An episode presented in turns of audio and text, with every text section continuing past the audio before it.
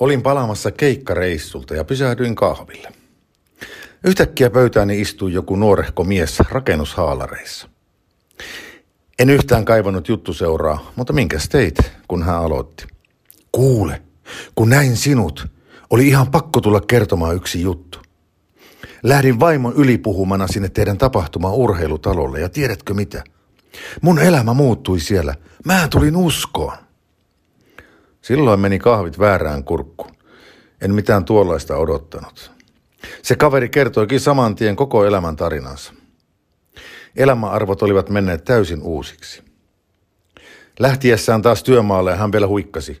Mullakin on nyt oma lähetyskenttä. Meidän firma äijät. Sinne se kaveri meni ja tajusin taas, miksi tätä työtä teen. Kaikkein hienointa on nähdä, miten Jumala toimii ja kuinka evankeliumissa on voima yhä tänäänkin. Ennen kaikkea tajusin sen, mikä on kirkon kaikkein tärkein tehtävä. Pyrkiä kaikin tavoin toimimaan niin, että pieni ihminen ja Kristus kohtaavat. Millä lailla se tapahtuu, sillä ei ole väliä. Olen ollut tien päällä jo yli 40 vuotta, enkä ole voinut olla huomaamatta, kuinka vaikeaa meidän on kirkossa puhua evankelioinnista. Mitä nimeä siitä käytetäänkin. Tiedän, että erityisesti tuohon sanaan liittyy monelle jotain ra- traumaattisia muistoja. Käännyttämistä tai lakihenkisyyttä. Se on varmaan totta. Virheitä on tehty. Haluan tässä kuitenkin painottaa sitä, että evankelioimisella tarkoitan paljon laajempaa toimintaa kuin vain julistusta tai jotain kampanjoita, joiden ehkä koetaan edustavan amerikkalaista tai helluntailaista kristillisyyttä. Oleellista on missionaarinen työnäky, joka kattaa kaiken mitä me teemme, oli se puhetta tai palvelemista. Suomen tunnetuin evankelista Kalevi Lehtinen määritteli aikanaan evankelioimistoiminnan näin. Kyse on siitä, että kerjäläinen kertoo toiselle kerjäläiselle, mistä saa leipää. Olen kuullut sanottavaa, että tässä maassa riittää, kun kirkonkellot soivat sunnuntaisin. Hyvät ystävät, jos se on joskus riittänyt, se ei enää riitä. Täällä on jo yli miljoona suomalaista, jotka eivät enää kuulu mihinkään seurakuntaan, ja määrä vain lisääntyy. Samaan aikaan on tutkimustenkin mukaan myös kristillisen tiedon määrä vähentynyt rajusti, erityisesti nuorten parissa. Pelkkä perinne ei enää kanna. Nyt tarvitaan sitä paljon puhuttua kokonaisvaltaista lähetystyötä, myös meidän maassamme. Diakonian ja muun tärkeän työn, työn rinnalla kirkon on vahvistettava ja uudistettava evankeliumistoimintaansa, ja sillä on kiire. Jo liian kauan tässä salissa istuneena uskallaan väittää, että jos mietintöjen, strategioiden ja linjausten määrä ratkaisisi, meidän kirkkomme olisi yksi maailman tehokkaimmista. Tuskin mistään löytyy tällaisia resursseja tai näin paljon palkattuja työntekijöitä kuin meillä.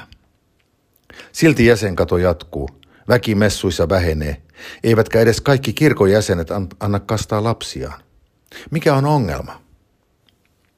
Eräs ystäväni vertasi kirkkoa putkistoa, jonka pitäisi viedä vettä janoisille – Onko nyt käynyt niin, että me rakastamme putkiamme niin paljon, että emme edes huomaa veden olevan ehtymässä? Olen vierailut useissa Afrikan kirkoissa ja nähnyt, kuinka ne kasvavat voimakkaasti, vaikka niiden resurssit ovat olemattomat. Mikä on heidän strategiansa? Eräs tansanialainen piispa sen paljasti. Meillä jokainen kirkon jäsen on lähetystyöntekijä. Hän vie evankeliumi omaan kylänsä, kotiinsa ja työpaikkaansa. Siinä on meidän strategiamme. Ja se toimii. Kirkko kasvaa, kun on missionaarinen työnäky. Siitä kertoo myös se valtava määrä evankelistoja, jotka kulkevat jalan, fillarella tai mopoilla kylästä kylään. Löytyykö meiltä edes yhtä? Euroopastakin löytyy rohkaisevia esimerkkejä kasvavista seurakunnista, muun muassa anglikaanikirkon piiristä. Moni meistä tuntee myös Tukholman Sankta Clara-seurakunnan, jossa evankeliumistyö ja diakonia kulkevat käsikädessä. Tyhjästä kirkosta lähdettiin liikkeelle Tukholman kaduille ja tänään messu on täynnä joka sunnuntai. Hekin saivat inspiraationsa Tansanian kirkosta, mikä kertoo, että seurakunnan kasvun periaatteet toimivat yli kulttuurin rajoja. Eikö se voisi toimia meilläkin? Tässä aloitteessa ilmaisemme huolemme siitä, että kirkon oma identiteetti rapautuu, jos se laiminlyö evankeliumistoiminnan. Kirkon kasvu ei tapahdu rahoituspohjaa laajentamalla tai hallinnollisia rakenteita korjaamalla, vaan evankeliumin julistamisen innolla ja pyhähengen johdatusta rukoille. Tiedän, että kirkossamme on meneillään suuria talouden sopeutustoimia, mutta ellemme nyt lähde liikkeelle, eivät myöskään ne talouden sopeutustoimet lopu koskaan. Jo lähes 90 vuotta sitten kansainvälinen ekumeninen liike totesi, Let the church be the church, olkoon kirkko kirkko. Kirkolla on yksi yhteinen tehtävä, joka koskee jokaista kristittyä. Jeesuksesta todistaminen sanoin ja teoin. Missionaarisuuden pitäisi olla yksi kirkon keskeisiä tuntomerkkejä ja evankeliumistoiminnan sen olennainen osa. Haluamme vahvistaa kirkon identiteettiä ja auttaa sitä olemaan kirkko.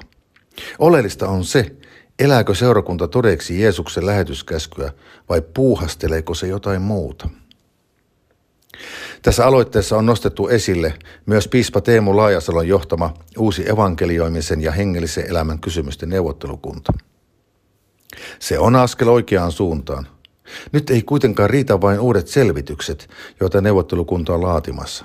Nyt on myös toimittava. Meillä on edessämme sen koko luokan asia, että tarvitaan nopeasti yhteisiä toimintaperiaatteita, jotka rohkaisevat seurakuntia uudella tavalla ryhtymään evankelioimistoimintaan. Nyt tarvitaan piispojen vahvaa otetta, sillä on kyse kirkon tulevaisuudesta. Siksi olemmekin osoittaneet tämän aloitteen piispain kokoukselle. Olimme vuosia sitten piispa Matti Revon kanssa keskustelutilaisuudessa vapaa-ajattelijoiden kanssa. Muistan, kun jossain vaiheessa yksi heistä oikein huusi. Miksi te kirkossa puuhastelette kaikkea mahdollista? Eikö teidän homma ole julistaa evankeliumia? Niinpä. Kirkkomme uusi strategia sanoo saman asian näin. Kirkon elämä on missionaarista.